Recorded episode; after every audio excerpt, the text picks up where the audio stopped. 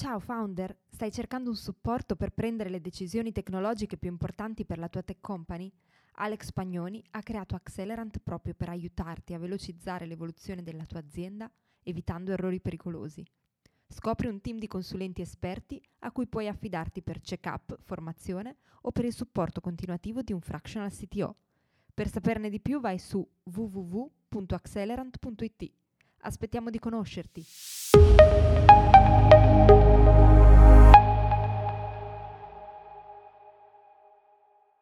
Benvenuti a tutti, benvenuto Alex, benvenuto Lorenzo e a tutti i partecipanti. Oggi parliamo di ehm, diversity e di inclusività, ma ne parliamo in un'ottica particolare, cioè ne parliamo eh, nell'ottica che ci interessa, cioè quella dei team tech, quindi capire che cosa significa investire in diversity e quali sono gli obiettivi che possiamo aspettarci da questo tipo di, di attività. Inoltre Lorenzo Barbieri che è qua con noi ed è Technical Architect di Microsoft, si occupa da tanto tempo anche di public speaking, quindi sicuramente avremo qualche momento per confrontarci anche su quello, sulla diversity e l'inclusività in questo, in questo senso. Lascio la parola ad Alex. Buongiorno a tutti. Sì, oggi con noi abbiamo il grandissimo Lorenzo, per gli amici, genio del male, persona molto nota per quanto riguarda public speaking, temi sul cloud, eccetera e con lui abbiamo registrato una tech story dove appunto abbiamo parlato di diversi argomenti relativi al cloud, public speaking, ma anche diversity e inclusività, che è il tema di oggi.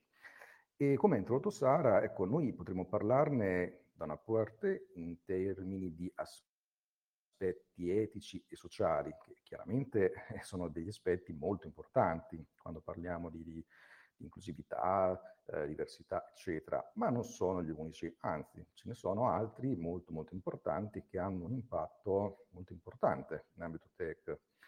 E su questo partirei proprio dal poll che abbiamo fatto nella community, perché abbiamo chiesto per quale motivo conviene migliorare la diversity e l'inclusività nel proprio team. Ecco, la risposta più gettonata è stata quella che, eh, per cui contribuisce alla maturazione culturale del team. Direi assolutamente vero. Poi c'è stata qualche risposta sparsa in termini di responsabilità sociale, più creatività, più produttività, ma nessuna risposta per quanto riguarda porta valore al business. Ecco, in realtà eh, io penso che eh, questi temi qui possono essere discussi proprio in termini anche di come un'azienda tech possa in realtà beneficiare dall'essere più inclusiva, dall'investire sulla diversità. E ci sono diverse motivazioni, ne abbiamo parlato anche ogni tanto in qualche rubrica, puntata, anche di sito show, di sito lunch, eccetera, però è un tema che spesso proprio per il fatto che viene connotato molto a livello sociale eh, si perde questa parte qui importante e su questo passerei direttamente la parola a Lorenzo che magari ci spiega qual è eh, l'impatto che può avere da un altro punto di vista. Cosa dici tu Lorenzo? Ciao, sì, allora, mh, mm, secondo me, e non solo secondo me, nel senso che la, io ho un po' di anni che vivo questo, questo tema, eh, soprattutto quando anni fa facevo l'evangelist in Microsoft e a un certo punto siamo passati da essere un team di 7-8 maschi a, a, ad avere un ad un certo punto anche tre o quattro evangeliste, perché prima eh, nel, nel, nostro team, di, nella nostra divisione di evangelismo c'erano tante ragazze, ma facevano tutte ruoli fondamentalmente di marketing o di supporto. A un certo punto invece la, mh, hanno iniziato a fare proprio anche ruoli tecnici, naturalmente facendo ricerche. Non è stato facile, cioè infatti ci hanno messo un pochettino, non invidio chi ha fatto la selezione perché eh, anche banalmente eh, avere a che fare con le persone di HR eh, abituate a cercare certi profili e doverne trovare altri, all'inizio mi, mi, hanno raccontato che non è stato facile,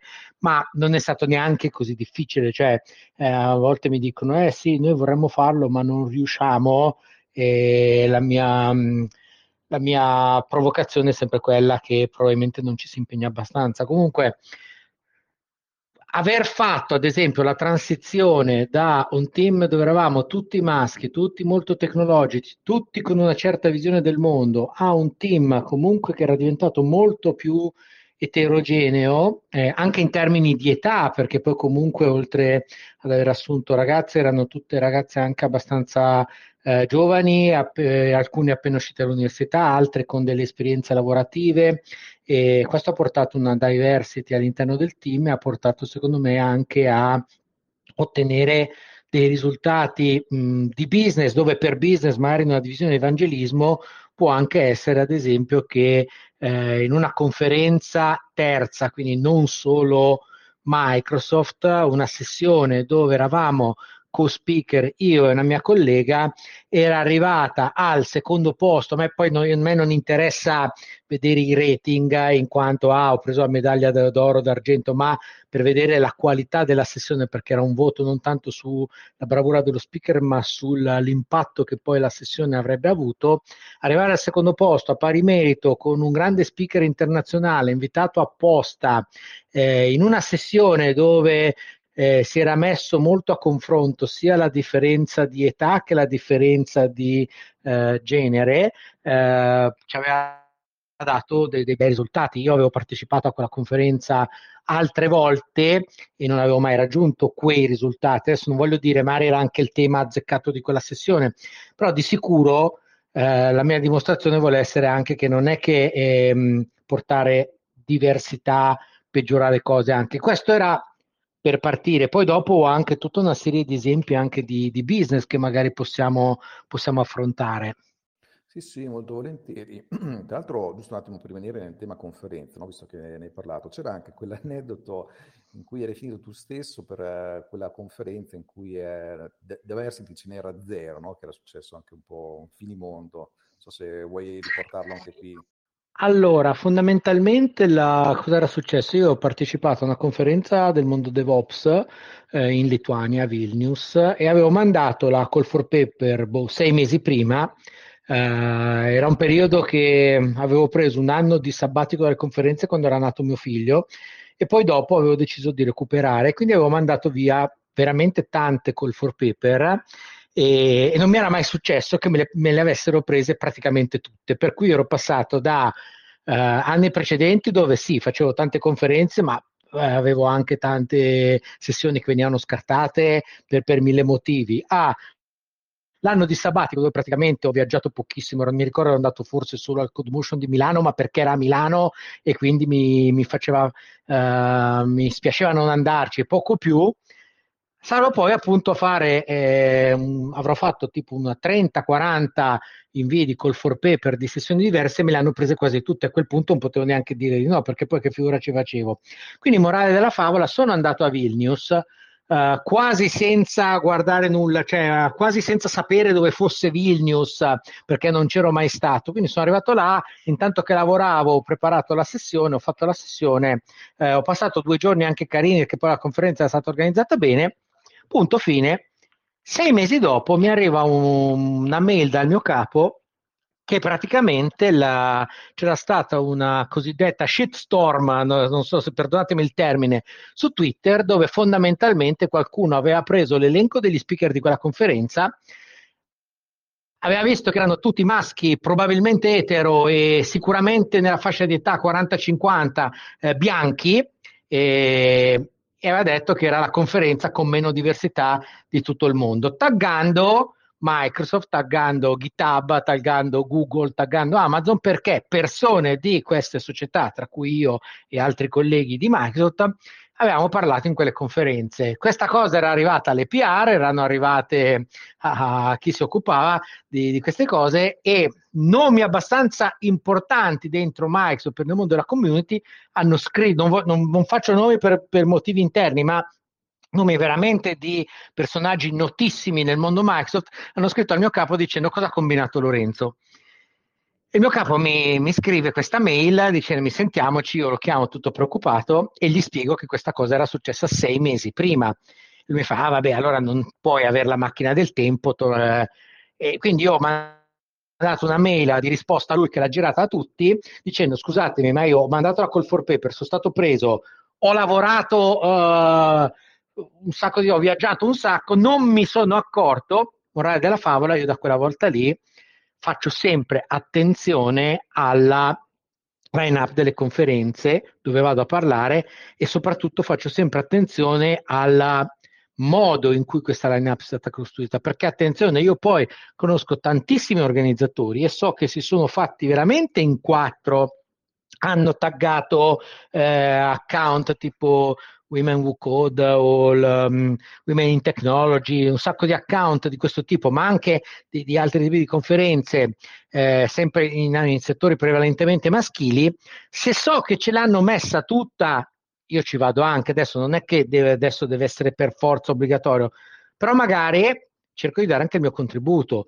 Faccio un esempio, la, ci sarà un Azure Day fra qualche settimana, io ho proposto una sessione assieme a una mia collega. Attenzione, non l'ho proposta perché fare la sessione con il panda bianco porta più... No, perché io tutte le sessioni che ho fatto con lei eh, abbiamo avuto degli ottimi feedback, ho imparato un sacco di cose e abbiamo prospettive di, mh, diverse sul, sul mondo e quindi vengono sempre sessioni belle però io cerco di dare il mio contributo, quindi sapendo quanto è difficile avere una line-up uh, diversa e inclusiva, io cerco di fare eh, di dare il mio contributo, quindi eh, al posto di togliermi, fra virgolette, per lasciare spazio a chi non si sa perché a volte non arrivano, io cerco di portare attenzione, ci sono state delle volte dove poi eh, colleghe eh, che, anda, che mm, hanno avuto successo facendo queste sessioni in maniera congiunta hanno poi mandato loro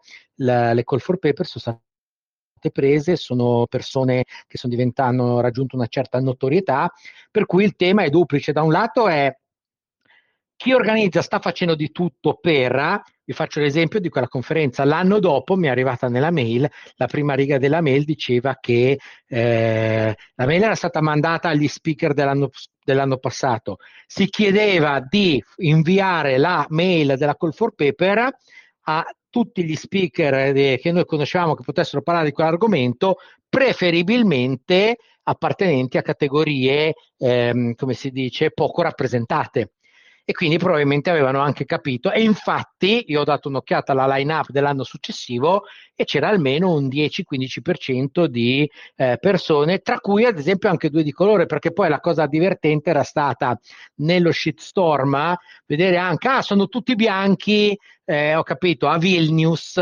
in, cioè un conto è, non lo so, eh, in Francia o, in, um, o, negli Stati Uniti dove eh, viene più io a Vilnius persone di colore ne ho viste pochissime. Non che non ci siano eh, perché Vilnius è una delle eh, città con eh, la, um, un altissimo tasso di start-up e quindi eh, ce, ce, ne sono però è più difficile trovarle la, si fa fatica in Italia a trovare persone di colore nel, nell'ambito soprattutto tecnologico. Per cui, ad esempio, quel caso lì eh, a me è servito A perché mi ha fatto svegliare su un tema di business perché Microsoft è stata citata direttamente, le PR di Microsoft hanno raggiunto il mio manager, il mio manager mi ha chiesto spiegazioni. Poi ripeto, è andato tutto bene, tutto benissimo, io ho imparato la lezione e anzi la sto portando ai miei colleghi. Ogni volta che faccio delle sessioni interne dove parlo di public speaking, parlo anche di questo tema qui, ma soprattutto di come risolverlo, non solo di come evitare di finirci dentro noi. Eh, direi è un caso assolutamente emblematico che a maggior ragione ci fa riflettere sul fatto che, adesso al di là del fatto che sia accaduto nel contesto di una conferenza, però sicuramente tech companies dovrebbero fare molta attenzione a questi temi qui da quel punto di vista, ma poi anche perché, poi dopo ti lascio la parola per fare tutti gli esempi di cui parlavi, c'è un fatto che sostanzialmente eh, chi produce tecnologia, piattaforme, servizi digitali non è un campione, come abbiamo detto varie volte, non è un campione rappresentativo di chi poi le utilizza queste piattaforme, quindi avere diversità all'interno del proprio team invece aiuta ad avere diversi punti di vista, anche culturali, ecco un po' questo. Vuoi fare qualche esempio, Lorenzo, dicevi? Sì, ad esempio, il, proprio su quest'ultimo, su quest'ultimo tema, eh, vedevo ad esempio che la, uh, stavo vedendo sull'account di LinkedIn della nostra, come, io parlo di esempi Microsoft perché sono quelli che conosco, però attenzione, tante altre aziende si stanno muovendo in questo campo e che io seguo, eh, cioè io nuoto nel, nel laghetto dove, dove, sto nuotando, non so cioè, se, se rendo bella metafora, però quindi farò esempi di questo tipo, ma non per parlare bene della mia società e basta, per fare degli esempi che conosco, però faccio appunto l'esempio che Microsoft ha iniziato a produrre prodotti pensati per persone, ad esempio, con disabilità o prodotti più inclusivi, quindi non solo con disabilità fisiche, ma anche ad esempio per persone con, eh, eh, non lo so, cioè con sindrome di autismo o ADHD o altre sindromi, eh, o sviluppando i prodotti insieme, quindi ad esempio eh, lavorando con le associazioni eh, di persone disabili o, o, assumendo in tanti casi persone disabili, persone con la DHD, persone con l'autismo, persone con altre eh, problematiche, che però non, è, non, erano problematiche completamente invalidanti, per cui al posto di obbligare queste persone a lavorare in maniera diversa, noi le assumiamo proprio per migliorare i prodotti che, che andiamo a fare e quindi a svilupparli insieme, non quindi svilupparli da persone, eh, non lo so, abili o persone, eh, eh, non lo so, normo qualche cosa da regalare perché va bene così, perché è giusto, perché è socialmente accettabile, eh, donare un po' di queste cose anche a chi è meno fortunato di noi. Uso un linguaggio provocatorio apposta, ma sviluppando insieme eh, a persone che magari vedono il mondo in maniera leggermente diversa da noi. Faccio un esempio, tutte le funzionalità relative al focus che sono state introdotte in Windows 10 e Windows 11 sono state sviluppate assieme a persone che hanno gravi problemi di concentrazione dovute a disturbi o non a disturbi, però sono delle cose che non sono state pensate buttate lì facendo un brainstorming, facendo un comitato, facendo un qualche cosa e poi si vedrà, ma sono state co-sviluppate. Il termine che usiamo tantissimo internamente è che queste cose vengono co-sviluppate, cioè sviluppate con la presenza di queste persone all'interno del team. Faccio un altro esempio più italiano perché poi uno dice, ma voi siete Microsoft, ve lo potete permettere. C'è una piccolissima software house delle Marche, eh, il cui titolare è un mio carissimo amico.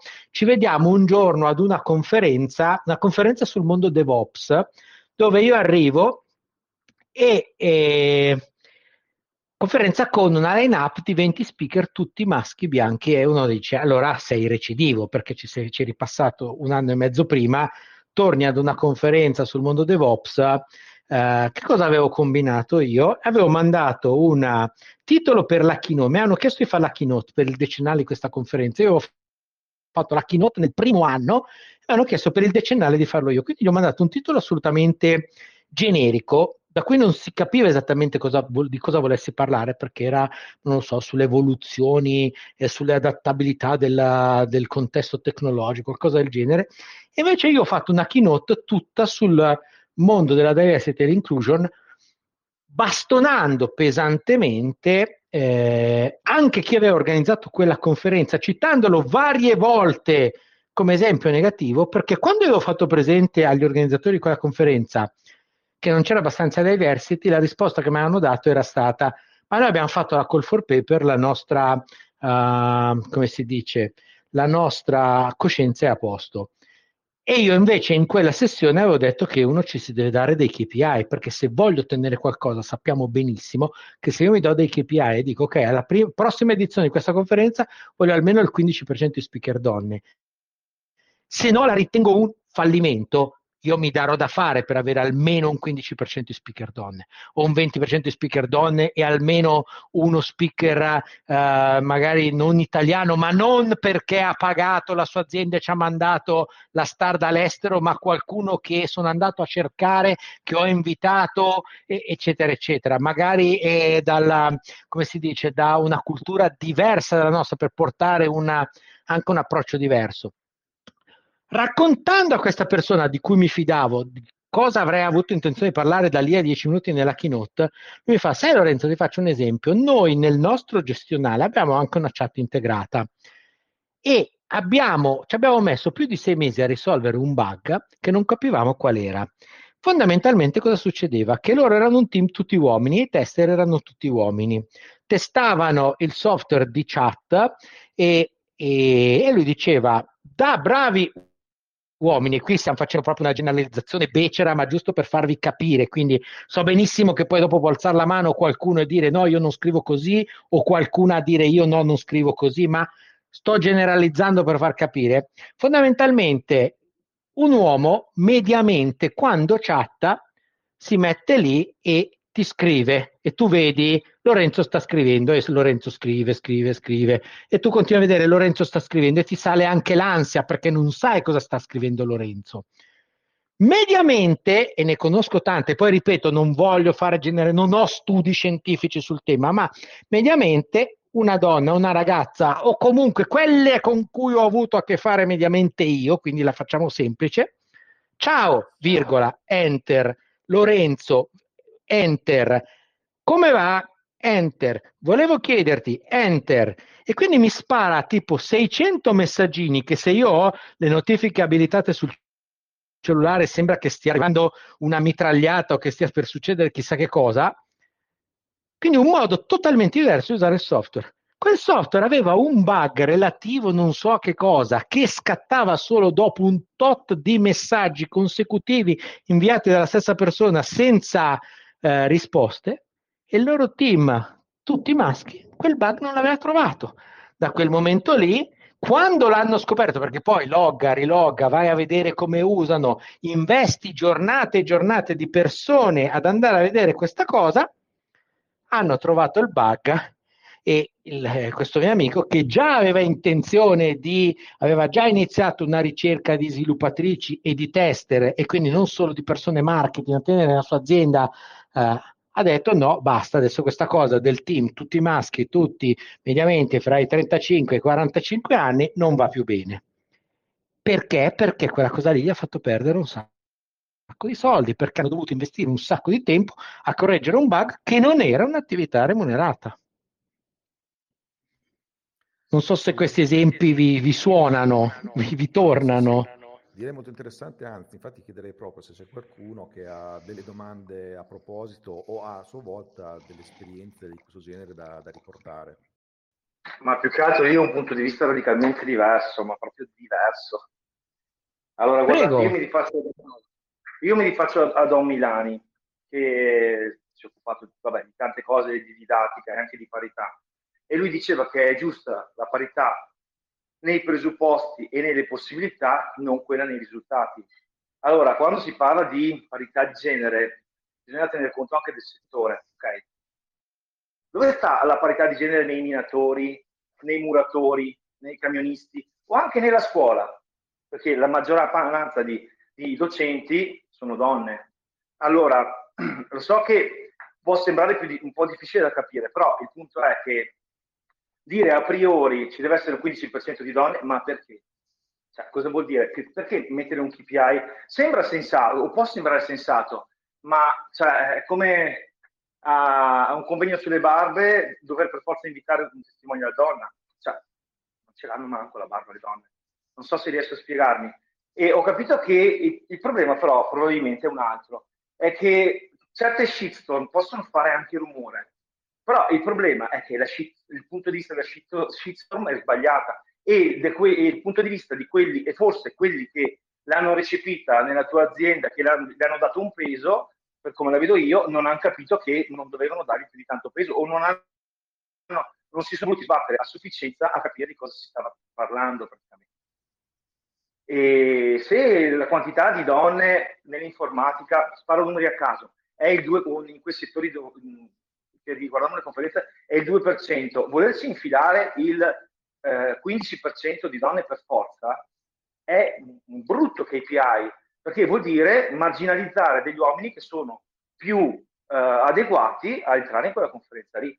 Cioè, ok, ho capito, ho capito, il punto. Ti rispondo sulle varie aspetti perché mh, la pensavo anch'io così e quindi ti dico, cioè ci sono passato da, da, pensarla così. Allora, mh, prima di tutto nell'informatica oggi le donne sono il 2%, sì, Negli anni 60 erano l'80 barra 90 barra 70, non ho statistiche, non me ne frega niente, però c'è la, la famosissima foto dell'ingegnera della NASA eh, a fianco al codice che ha scritto per mandare l'Apollo sulla Luna e, e lei non era l'eccezione ma era la regola, perché fare programmatore in quegli anni era un mestiere da donne. Poi dopo le cose sono cambiate. Il punto è un altro, io non guardo chi sviluppa, io guardo chi usa.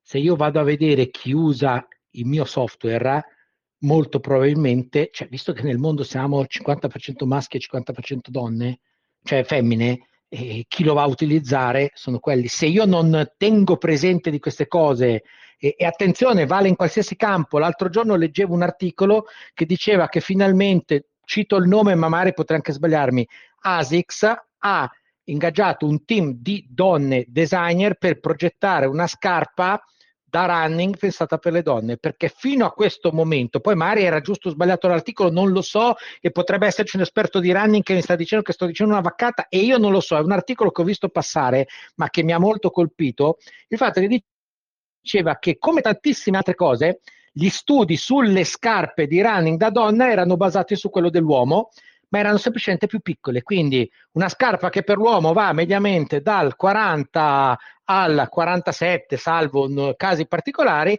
per le donne va dal 35 al 42, salvo casi particolari. Invece andranno progettati diversamente. Stessa cosa, quando gli ingegneri eh, automobilistici erano tutti uomini, facevano i test con eh, i manichini, i vari dammi per testare gli airbag, sempre di nuovo testati su eh, un, um, un, manichino eh, a forma maschile.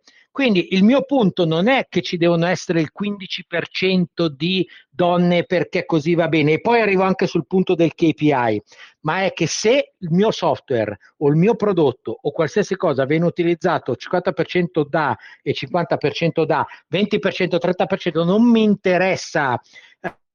Eh, ci fosse anche una sola donna barbuta interessata ai prodotti della conferenza per barbe, probabilmente eh, pensare alle esigenze di questa donna potrebbe portare a vendere di più. Poi ripeto, se è solo una ed è un esempio buttato lì, ok, però nel mondo delle automobili, nel mondo dei computer, nel mondo del software, nel mondo delle applicazioni, nel mondo del... cioè non si può dire che gli utenti sono tutti uomini. Quindi il mio punto è avere un team diverso aiuta a produrre, è la stessa cosa di quando le cose per l'accessibilità venivano progettate da persone che non, e progettate e testate da gruppi di persone che non avevano quel problema. Una volta pensati, lanciati sul mercato, venivano poi massacrati da chi doveva utilizzarli. Ed è il motivo per cui andiamo a crearli insieme. Il KPI allora, del 15%. Però, Prego. Scusa, no, dico, allora però stiamo parlando, cioè c'è differenza tra il discorso di progettare in maniera adeguata, cioè rispondente all'utenza, eh, e includere, metterci l'inclusione per una necessità perfettamente giustificata e un'altra cosa invece è rispondere a una eh, shitstorm che sembra ragionevole, invece in realtà è pretestuosa. No, invece io ti dico, e l'ho vissuta, quindi ti dico, eh, quando io parlavo di quella conferenza lì, a un certo punto, quando ho fatto quella keynote della conferenza in Italia dove ho criticato il fatto che ci fossero solo 20 speaker uomini, in sala c'erano 7 donne. E io ho chiesto, qualcuna di voi è responsabile del team di DevOps in questa conferenza di DevOps? E una era responsabile. E io ho chiesto, eh, hai mai pensato di proporre l'esperienza, ed era responsabile di una grande azienda, di proporre l'esperienza del vostro team in una conferenza di questo tipo? No, perché? Perché vedendo una, una, uh, un palco di speaker di 20 uomini non gli veniva voglia di proporlo. Se fosse stato chiaro che cercavano, allora attenzione, il mio KPI non vuol dire che tra una donna che non sa parlare in pubblico e che non conosce l'argomento e che non ha nessuna storia da portare e un uomo che ha qualsiasi di queste tre cose, io scelgo la donna perché devo raggiungere il 15%. L'ho visto fare in conferenze, soprattutto americane, dove anche qui sto generalizzando, non me ne voglia nessuno, ma dove persone obiet- eh, orientate al KPI e basta, devo raggiungere il 15% e quindi ci metto anche mia cugina che sta passando senza prepararla. Attenzione, io quando eh, abbiamo preso le evangeliste, io gli ho fatto training di public speaking, abbiamo fatto i dry run delle sessioni, abbiamo fatto delle sessioni di prova su delle audience, fra virgolette, amiche, proprio per mettere le persone a loro agio, non le ho prese buttate in mezzo agli squali e fatte massacrare, perché non è così che si fa. Il KPI non serve per dire devo raggiungerlo a tutti i costi, serve per darmi un obiettivo visto che ci sono un sacco, parlando di, siamo CTO, parlando di, eh, eh, io conosco tantissime bravissime programmatrici, mediamente molto più brave dei loro colleghi uomini perché hanno dovuto dimostrare tre volte tanto quello che valgono per arrivare in certe posizioni, facciamole parlare, perché magari hanno cose da dire, perché magari hanno poi ripeto, non hanno nulla da dire, non sono capaci di mandare una call for paper. Io sul mio blog di public speaking ho dato la disponibilità Uh, se uno va su www.lorenzorieri.info in basso trova, io ho dato la disponibilità a fare coaching di public speaking, coaching per uh, creare le call for paper, per aiutare a selezionare i temi, perché è logico che ci possono essere un sacco di ragazzi più bravi che fanno le cose, ma quando noi abbiamo deciso di assumerle le evangeliste, le evangeliste che abbiamo trovato facevano le scarpe mediamente a un sacco di ragazzi. Che non vuol dire che non abbiamo trovato dei ragazzi altrettanto bravi, perché quando poi nel corso del tempo sono arrivati, si sono aperte delle altre posizioni dove veniva cercato, avendo raggiunto un equilibrio, a quel punto veniva, cioè non c'era più, come si dice, il, il mandato ad assumere preferibilmente ragazze, ma era stato aperto, erano state assunte mediamente un tot di ragazzi, un tot di ragazzi, ma tutti bravi. Ma attenzione, quelle che erano state assunte al primo giro ci abbiamo messo un bel po' a trovarle perché bisognava capire dove andarle a cercare, non si potevano trovare nei soliti canali che si dicevano. Per cui la diversity e l'inclusione sono importanti, ma bisogna, bisogna saperlo fare perché se no è facile dire eh, prendo il 50% di donne e poi le metto in un ambiente tossico ehm, dove fanno carriera solo gli uomini, dove eh, non dato, non vengono dati spazi a uomini e donne per gestire maternità, paternità e un sacco di altre cose e poi ci lamentiamo che le donne se ne vanno. Se ne vanno perché eh, l'abbiamo fatto solo per il KPI. Non bisogna farlo per il KPI. Il KPI è un obiettivo iniziale perché se io come al solito non mi do un punto di partenza, non mi do un obiettivo a cui voglio eh, ambire. Poi attenzione, se io vado da eh, chi ha organizzato una conferenza, che mi ha mandato l'invito, io vado a vedere, sono tutti uomini, lo sento e gli dico scusami ma hai fatto qualcosa? Lui mi dice sì guarda ho pubblicato la call for paper su tutti i siti possibili, abbiamo un codice di condotta assolutamente inclusivo, ho chiamato tutte le speaker che conoscevo, ho chiesto di spargere la voce ma quel giorno lì non c'era nessuno disponibile. E pazienza, e attenzione, oppure sono arrivate in tre, nessuna di loro sapeva scrivere una call for paper. Quando mi è stata fatta questa obiezione, io gli ho detto: mandatele da me. Non sanno scrivere una call for paper. Se il problema è la call for paper, la call for paper l'aiuto io a scriverle. Non sono capaci di farlo? Fate coaching. Io ho fatto coaching a, a conferenze veramente grandi dove c'erano speaker che andavano e prendevano dei voti imbarazzanti. E attenzione, la gente pagava io sono andato una volta a un community lead summit a dire che secondo me nelle conferenze a pagamento il dry run degli speaker maschi e femmine dovrebbe essere, dovrebbe essere obbligatorio.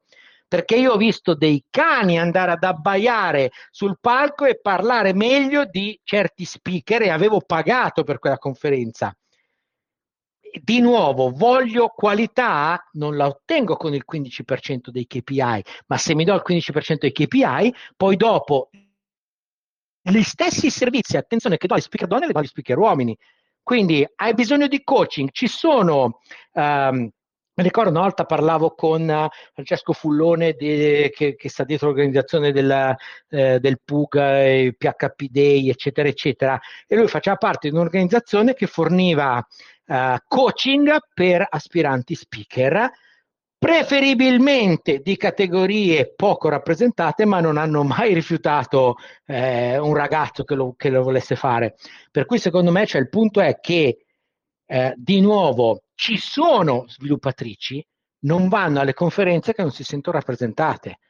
Ci sono sviluppatrici, cioè, una, ne, quante conferenze mettono a disposizione un indirizzo email dove segnalare episodi? Perché già anche ad esempio una mail o un cellulare, un qualcosa eh, dove segnalare certi tipi di episodi. Io vedo, sono andato in un sacco di conferenze nel corso degli anni e di episodi che col senno del poi non mi sono piaciuti, ne ho visti un sacco, non c'era nessun canale.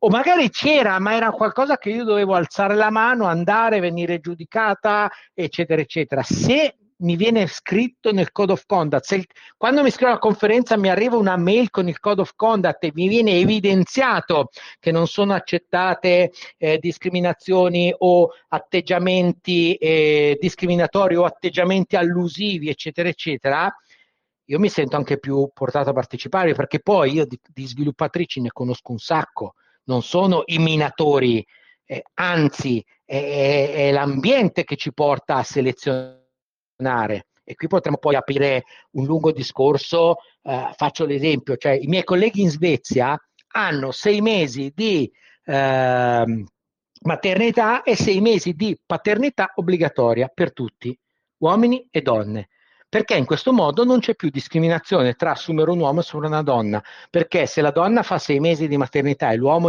oggi fa dieci giorni in Italia, ma quando l'ho avuto io il bambino nel 2017 erano due e già ero fortunato perché i miei colleghi ne avevano avuti o uno o zero, è logico che c'è discriminazione nei confronti delle donne. Se io vado in Svezia questa discriminazione non c'è più perché assumere un uomo e i miei colleghi svedesi le prendono queste giornate perché poi c'è anche questo punto. Faccio un altro esempio. Io in Microsoft ho a disposizione un mese per la paternità di mio figlio, oltre a quello fornito di, di legge. Benissimo. Parlando con le persone di HR mi dice che sono pochissimi quelli che lo fanno.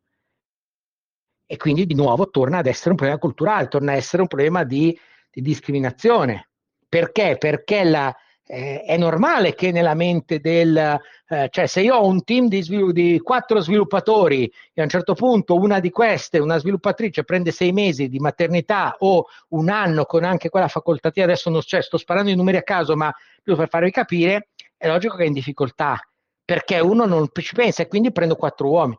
Se anche i quattro uomini o i tre uomini possono prendere lo stesso periodo, a questo punto io mi devo organizzare. A questo punto non è più un costo eh, solo per l'azienda, ma diventa un qualche cosa eh, che, che, non discrimina più, perché poi alla fine questo è, è una discriminazione. Eh, Lorenzo, volevo aggiungere una cosa a quello che dici, eh, che secondo me è molto importante, forse un po' risponde anche a Roberto di domani, che tu, tu eh, hai evidenziato anche eh, quello che hai spiegato il, il, fattore di avere qualcuno che ti rappresenta. Secondo me invece è, è proprio la parte centrale, nel senso che noi viviamo un momento in cui siamo di transizione, cioè la nostra cultura è di transizione. Possibilmente ci stiamo spostando verso una società, ci auguriamo tutti, dove non c'è più bisogno di mettere un 15% per di quote rosa, eccetera, eccetera, perché magari non ce ne sarà più bisogno, però ancora manca tanto, ancora le donne vengono pagate meno degli uomini, tanto per fare una differenza, cioè un esempio molto tangibile che, che insomma è discriminazione pura al 110%. Quello, nel periodo di transizione in cui ci troviamo, eh, il, tutte queste iniziative no, che fate in Microsoft, assolutamente fanno anche molte altre società, sono in realtà per creare dei modelli. Cioè, quando la NASA mi mette delle mh, astronauti donna come rappresentanti della prossima missione sulla Luna o per quello che verrà il futuro, è perché vogliono creare dei modelli, perché creando dei modelli poi sì che si ha la base di donne o altre categorie che iniziano a dire ma allora ci provo anch'io a fare l'astronauta oppure nel mondo tech, se si avessero dei modelli, molti più modelli di CTO, CEO di successo di, di aziende tech, magari ci sarebbero più donne che farebbero tecnologia rispetto a quello che oggi. Quindi in realtà quello che sta facendo oggi, secondo me, è, è obbligare a fare certi passi per poter poi incentivare e creare, incentivare le categorie meno rappresentate a, essere, a buttarsi più su queste tematiche dove sono in minoranza. e soprattutto creare dei modelli, tale che dice, ah vedi, quella persona ce l'ha fatta e come me mi, mi rappresenta, ce l'ha fatta, forse anch'io ce la potrei fare. Secondo me è più questo il discorso, siamo in un periodo di transizione, quindi queste cose servono per creare dei modelli.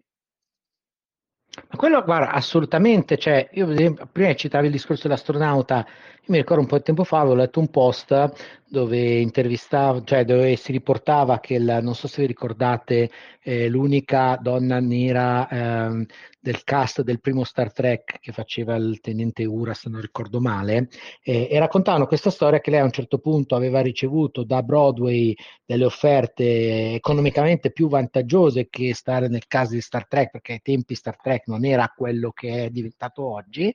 E, e a un certo punto la, mm, lei aveva anche pensato di andarsene e se non ricordo male la, lei aveva, era stata chiamata perché qualcuno l'aveva detto, non so come, adesso non mi ricordo il post, ma è stata chiamata da Martin Luther King in persona per chiederle di continuare perché lei stava dando un esempio e lui diceva questo è l'unica, cioè Star Trek è l'unica eh, serie che io faccio vedere ai miei figli e che consiglio di vedere proprio perché è multiculturale e, la, e anche lì è un esempio.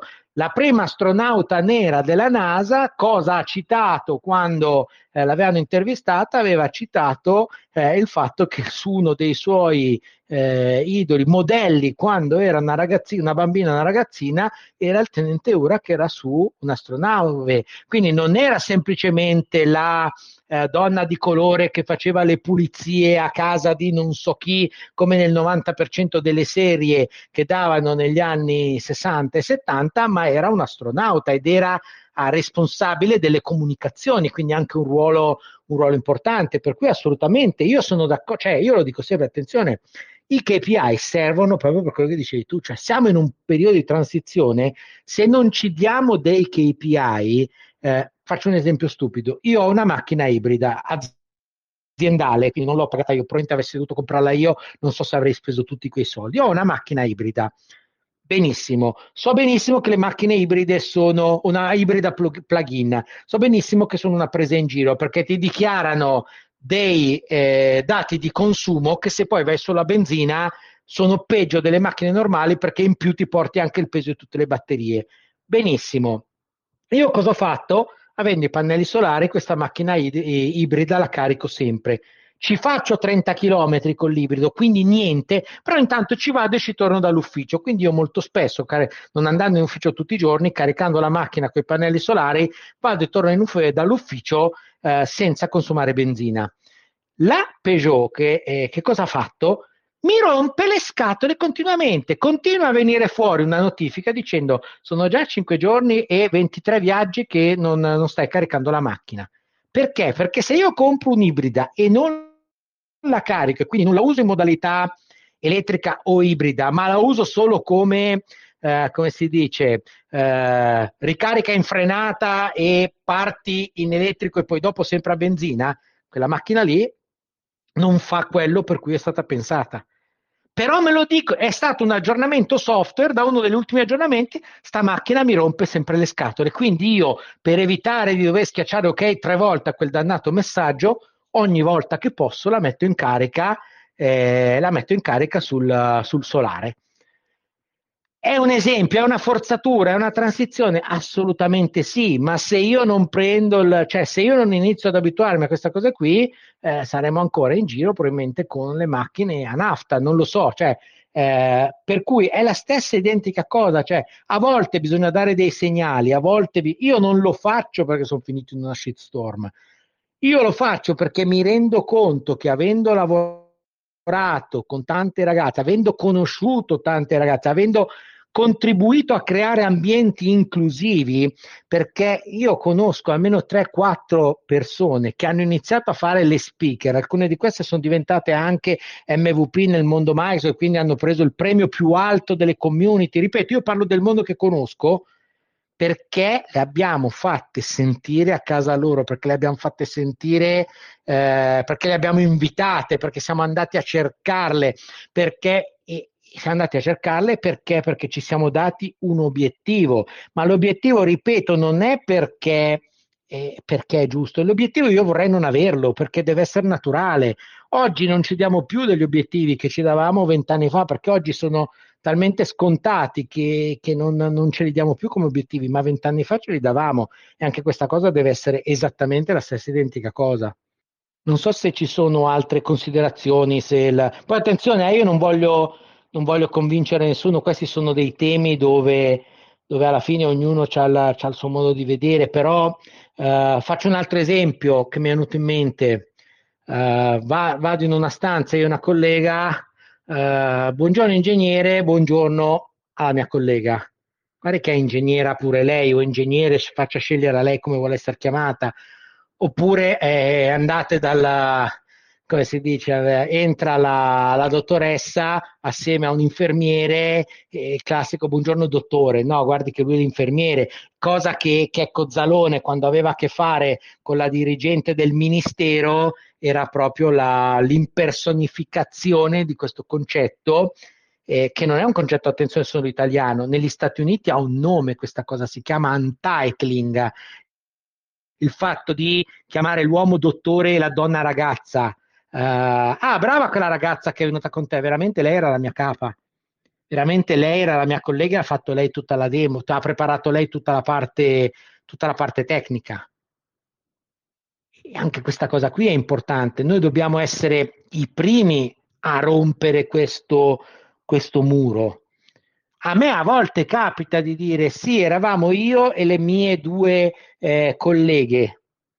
No, eravamo io e altre due evangeliste, perché io e le mie due colleghe potevano essere colleghe che facevano qualsiasi cosa. No, loro ero evangelista io ai tempi, erano evangeliste loro e a volte, cioè, attenzione, poi a volte è una questione di lana caprina, a volte è una questione di abitudine. Io adesso non voglio tirare fuori le, le polemiche sulla joie o sull'asterisco o sul tutti che non è inclusivo, eccetera, eccetera. Non mi interessa nulla. A me hanno criticato perché io ho messo dentro LinkedIn e dentro Twitter i miei pronomi im. Mi fa ah, uno che ha i pronomi nella bio non è da prendere in considerazione. A me non me ne frega niente che i miei pronomi sono i, im, ma non voglio far sentire discriminato chi magari come pronome mette il, il singular day. Perché? Perché ha fatto una scelta. E faccio fatica a farlo, no, e allora lo faccio. Insomma, non so operare, se...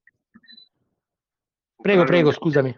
Sì, sì, no, dico, operare un cambiamento a livello sociale, insomma, nell'ambito della mentalità che si sa che alla fine è una cosa positiva, è difficile, non è che lo può fare solo uno che lavora in un'azienda o in un'altra, insomma, giustamente è apprezzato qualunque contributo. Ma mi veniva da pensare una cosa che voglio citare perché può essere interessante. Prima citavi i paesi nordici e sono quelli che sulla parità eh, e di opportunità sono stati sono probabilmente i più avanzati in questo momento. Eh, allora è interessante notare che in, in quei paesi dove, lì, dove le donne si sentono più libere, eh, si sentono anche libere di scegliere quei ruoli che convenzionalmente consideriamo più femminili. Ma questa non è una loro scelta come nel senso di autodiscriminazione, è una loro scelta libera e ben venga eh, la scelta libera e che ci sia la libertà di scelta. Per cui non, non ci deve impressionare se poi si succede così, ma va bene. L'importante è che ci sia la libertà, d'accordissimo. No, ma attenzione, io, cioè, eh, il punto è prima mh, citare ad esempio, che ne so, che nella scuola o, o negli ospedali sono quasi tutte... Sì, sì, sì, vai, sono quasi tutte donne, cioè le, io banalmente quando eh, vado in un ospedale e magari sto facendo qualche cosa di intimo e arriva una donna e mi dice ah ne ho visti 50 come poteva fare il ginecologo a una donna che magari la, si sentiva un po' in imbarazzo, ah oggi ne ho viste 50, a me dà fastidio. Cioè, se ci fosse, non dico il 50% di uomini e di donne, ma stessa cosa vale nel, nel mondo della scuola. Eh, io sono convinto che eh, avere più maestri o più professori uomini eh, porti una come si dice, del valore, che poi non vuol dire togliere il lavoro alle donne, non vuol dire ok, licenziamo il 50% delle donne, apriamo un bando solo per gli uomini, però eh, capire perché gli uomini non vanno a fare i maestri o i professori o meno, eh, capire perché ci sono meno uomini che vanno a fare certi tipi di lavoro o, o più donne che vanno a fare... Cioè, poi può essere giusto così, può essere sbagliato, può essere più naturale, io non voglio stravolgere, cioè, deve essere una scelta libera. No, cioè, io il, giorno che sento dire mi, piace, mi, mi, sarebbe piaciuto fare informatica ad una ragazza di quinta superiore perché sono brava e perché ho il 9 in pagella, ma andrò a fare, non lo so, eh, l'avvocatessa, andrò a fare la dottoressa perché l'informatica è un mondo da uomini.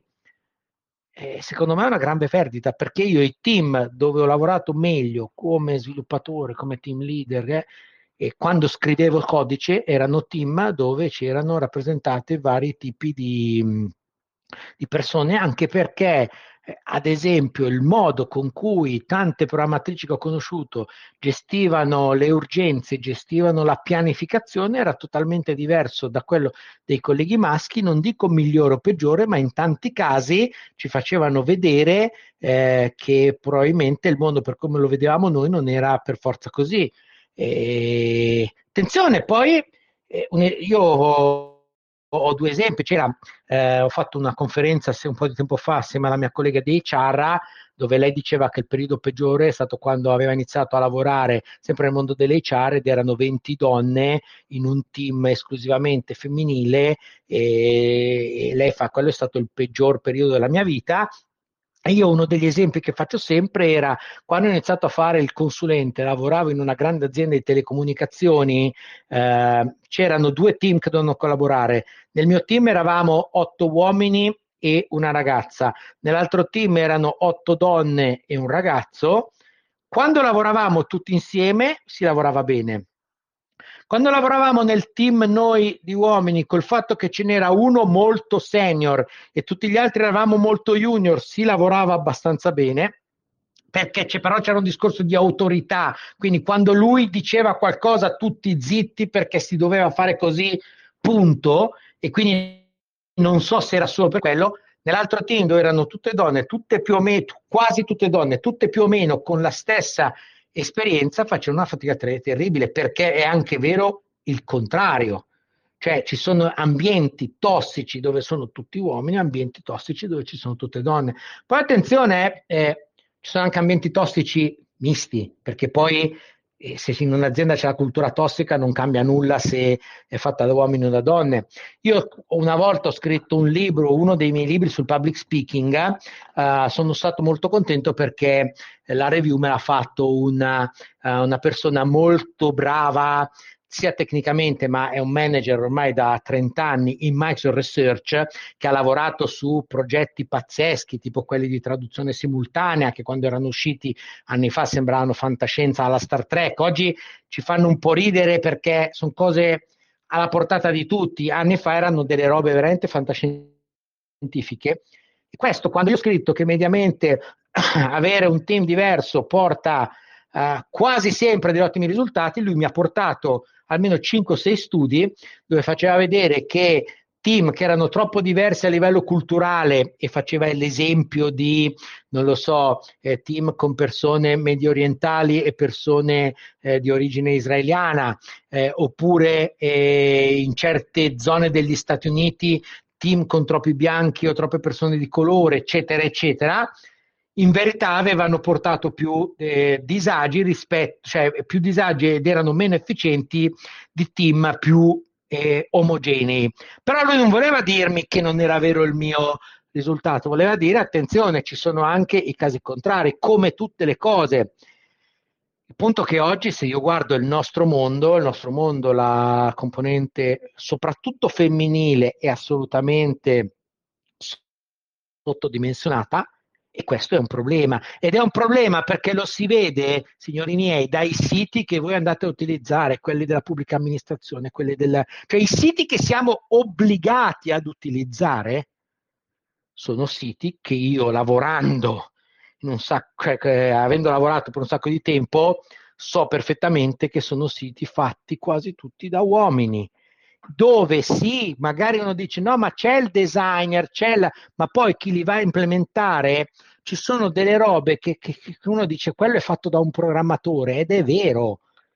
I siti invece che sono che noi usiamo non perché siamo obbligati, ma perché ci piacciono, andate a vedere dietro e molto probabilmente ci sono team eterogenei, eterogenei non solo maschio femmina, ma eterogenei a livello di cultura, a livello di uh, persone, ad esempio, con uh, ADHD, autismo e altre cose, altre eh, sindromi, eccetera, eccetera.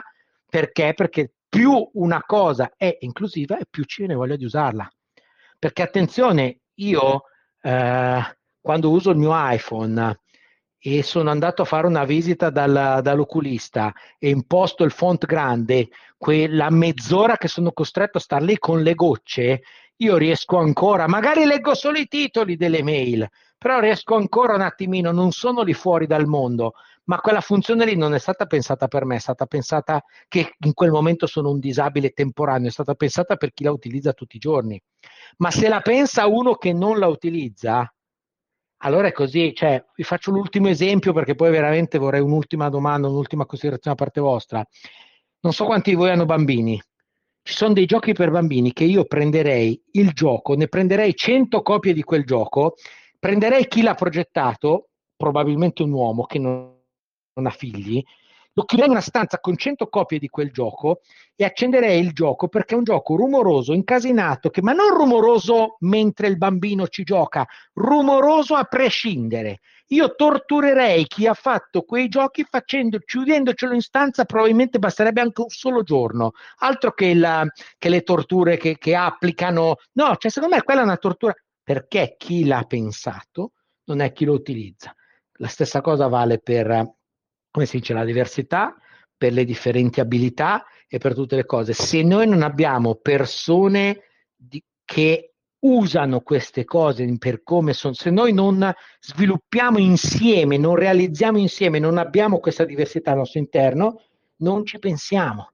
Chi ha progettato quei giochi non ci ha giocato neanche un secondo e poi dopo i padri e le madri che hanno i figli, i figli piccoli ne pagano le conseguenze.